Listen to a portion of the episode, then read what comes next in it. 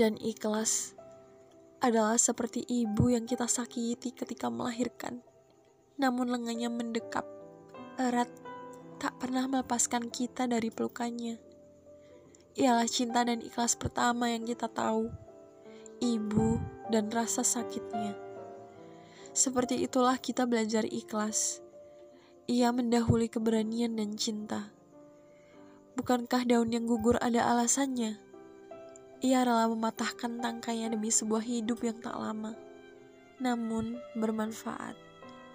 Bumi yang menerima hujan, langit yang menerima uap lautan, dan kita yang menerima hidup dengan keapa adaannya.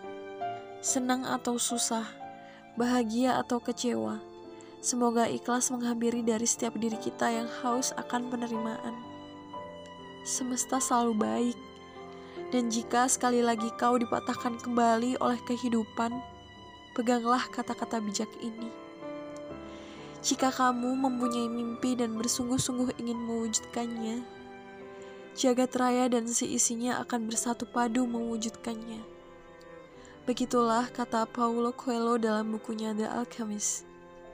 Dunia mempunyai alasan untuk eksis, begitupun kita. Belajarlah lebih ikhlas dengan mencintai. Pernah aku bertanya pada matahari, Bagaimana ia ikhlas menyinari dunia yang kejam ini tanpa sedikit pun meminta imbalan. Aku rasa hidup memang seperti itu. Banyak memberi dan tak banyak meminta lebih. Harapan kadang adalah hal yang utopia sekali. Kadang ia menguatkan, kadang ia melemahkan. Hal terbaik adalah menjalani tanpa harapan apa pun menerima dan hanya menerima. Namun kita sadar, kita adalah manusia biasa yang sering kecewa. Langit kelam yang akhir-akhir ini hidup dan berputar-putar di pikiran kita. Itu tanda masih banyak rasa kurang menerima yang bersemayam dalam diri kita.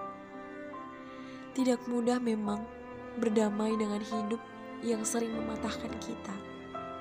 Tapi yang pasti, kita jangan mau kalah dengan rasa hancur.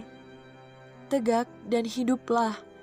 Kita tak pernah mena menanam apa-apa. Kita takkan pernah kehilangan apa-apa. Februari 19 Februari. Iya. Di Jogja 19 Februari 2020. Salam Febri Kurniawan.